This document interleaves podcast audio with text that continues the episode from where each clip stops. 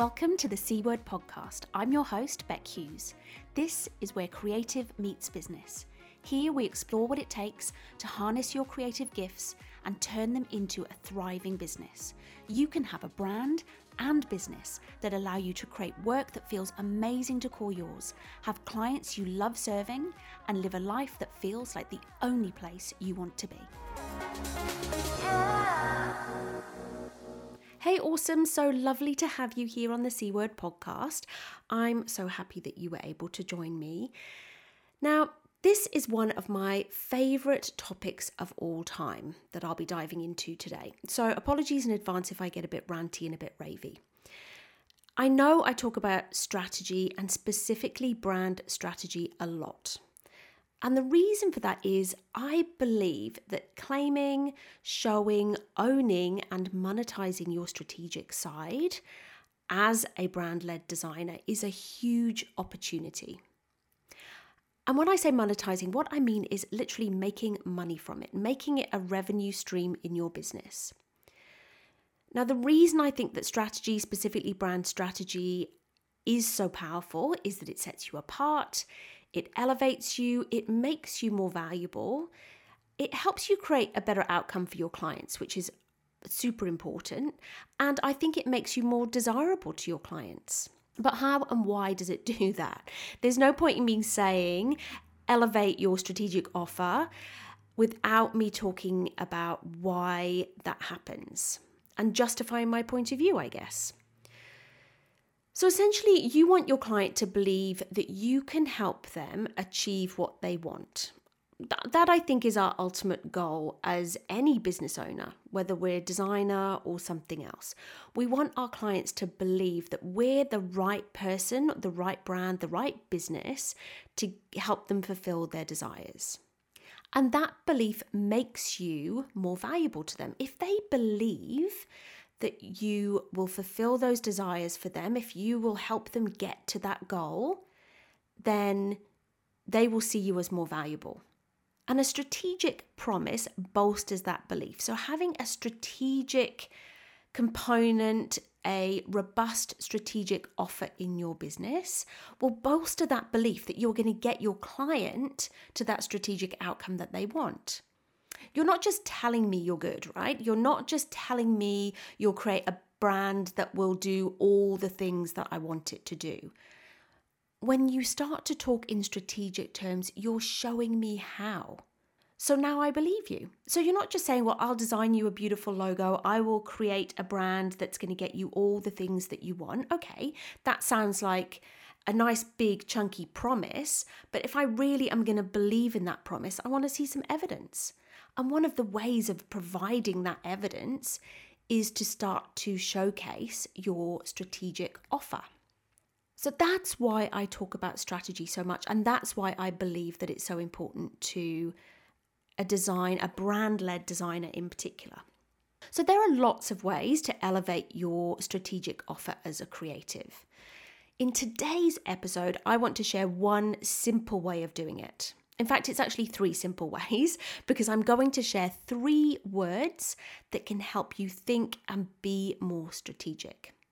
And those words are why, if, and because.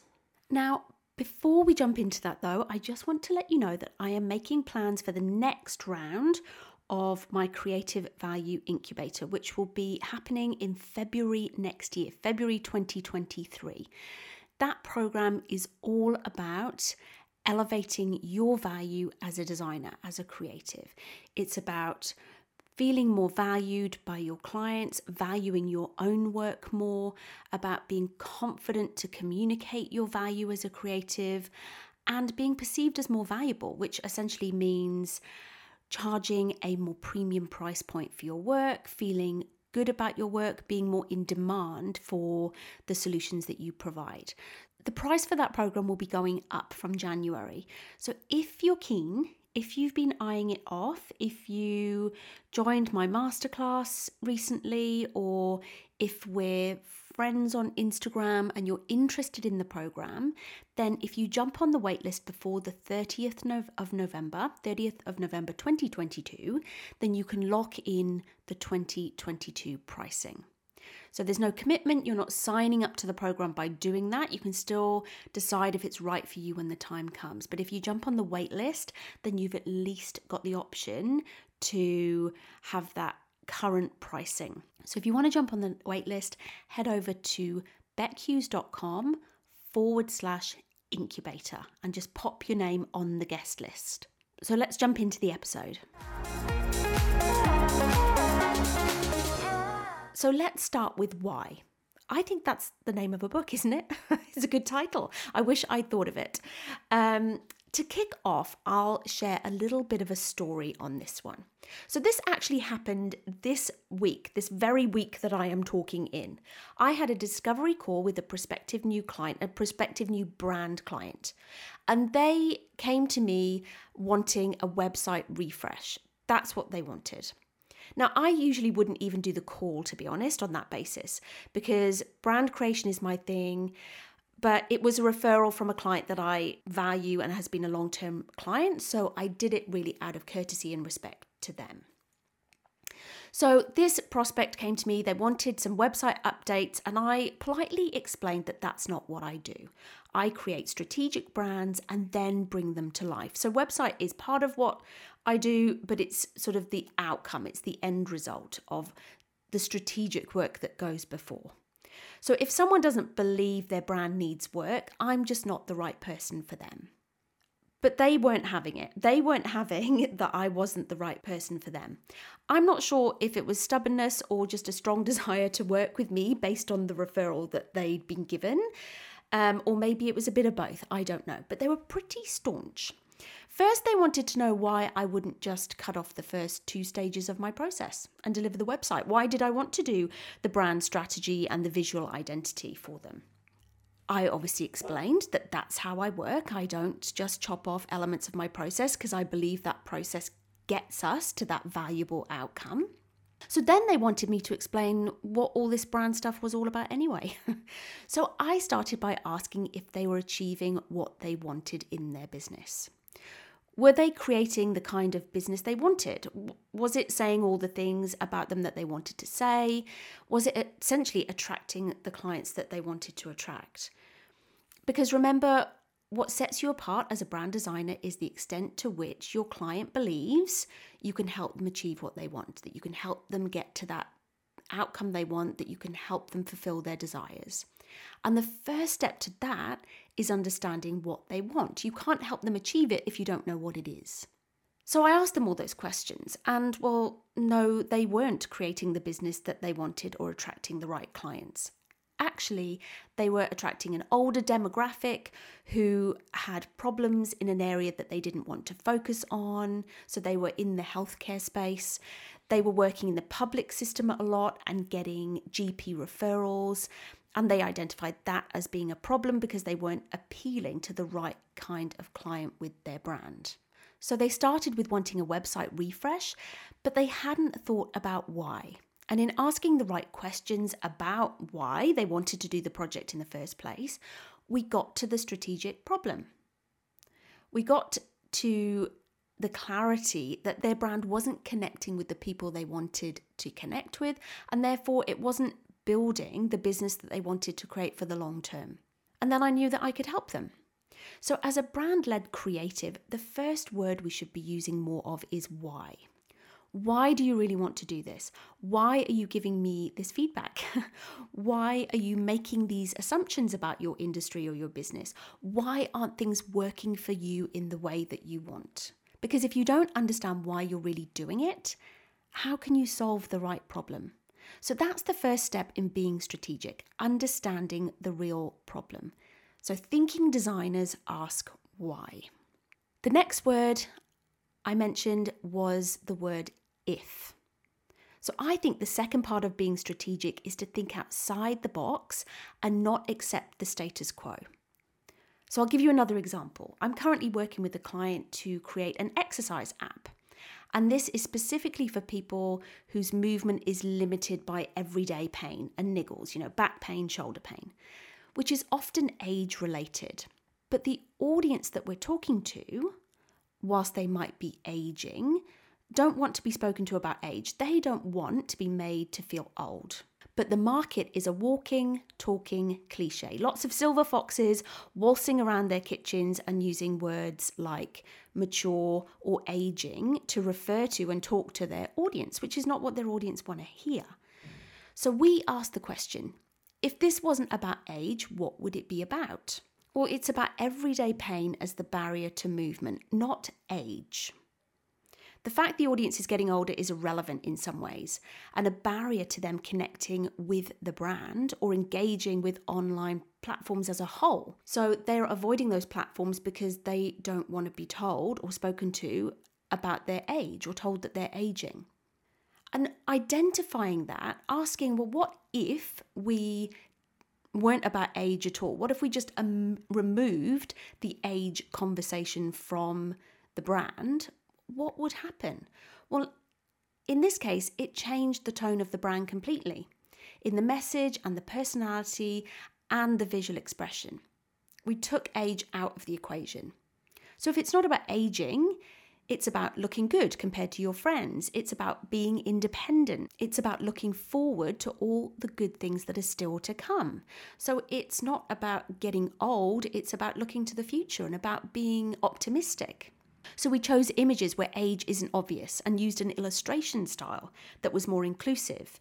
We used messaging that focused on lifestyle outcomes they wanted and how they wanted to look, feel, and act. And we didn't talk about age at all. So, thinking designers challenge the status quo, the accepted way of doing things in an industry or in a market or in a group of brands. And they do that by opening themselves up to if. So, if we didn't do it that way, what would it look like? If we didn't accept this universal truth, what else could be true? If we wanted to do things differently, how might we do it? If we try something new, what does that give us or show us? If is about being expansive and looking for different ways of doing things, different starting points, different perspectives on the problem, or the way it's always been done. And the final word that I want to talk about is because. Now, this is a beauty. I love this word because it removes all of the subjectivity out of brand creation. I don't like it. I'll know when I see it. I'm just not sure it's right, but I can't really explain. I can't find the words. All that subjectivity that can come into a design or a brand process. So, another story coming your way, because today's a bit about stories. When I was a junior, one of the very first projects I worked on in a packaging agency in Cheltenham in the UK was a range of body sprays for tweens. And it was an amazing project. It was such a fun project as a young designer. And I had a creative director that loved throwing people in at the deep end. So I was told at the 11th hour that I would be presenting the concept to the client. And that just threw me into a tailspin. I was petrified, to be honest. I'd never sat in a room and presented to anyone, let alone a paying client. I just wanted to sit back and let the more senior people do that piece of the pie, but it wasn't to be on that day. So, long story short, one of the marketing team, as I was presenting, as I was talking through my work, it wasn't just my work, it was a team effort, but as I was talking through the work, one of the marketing team asked me what was a very valid question about why I'd chosen a specific hero colour. And I couldn't answer. I fumbled a response, but I wasn't happy with the response. And that moment really stuck with me. Because as designers, we should always be able to explain our rationale, be ready to share the because behind everything that we do. So, when it comes to strategic design, you should be able to explain the objective reason behind everything that you do and make sure that the client understands it too. Don't leave them guessing and definitely don't let them be the one to catch you off guard with the question. If you're always making yourself justify your decisions as a creative and doing it in the context of the why, so going back to the why, the problem that we're solving, then I guarantee you'll get a stronger strategic outcome for your client because you're forcing yourself to understand the reasons, the compelling strategic reason behind what you do. You're not just picking a color because it's a nice color, because it looks nice. You're doing it for well qualified reasons. So, as a thinking designer, you will be explaining your creative decisions in these sorts of terms because it meets the brief for these reasons, because it will deliver on the strategic outcomes, because it articulates the brand in these ways, or because it sets your brand apart for these reasons. It's so simple, really. So, always be pushing yourself as a thinking designer to help your client understand the real why, first and foremost, behind the project, why they're doing this, because then you know when you've achieved the outcome, you know when it's right. To challenge yourself to go further and think more expansively with if, asking yourself, if I did this, if I tried this. And always be ready with because to give a strong strategic rationale behind every design decision you make. So there it is, a really simple way to bring more strategy into what you do. So, three questions that you should always be looking to use in your business and with your work why, if, and because. So, thanks for listening today. That was a nice short one, I think, a nice short one for this week. So, you can go away and perhaps have a think about how you could use it in your business. Have a beautiful week. Have an amazing day. Hopefully, the sun is shining where you are, and I look forward to chatting to you again very soon.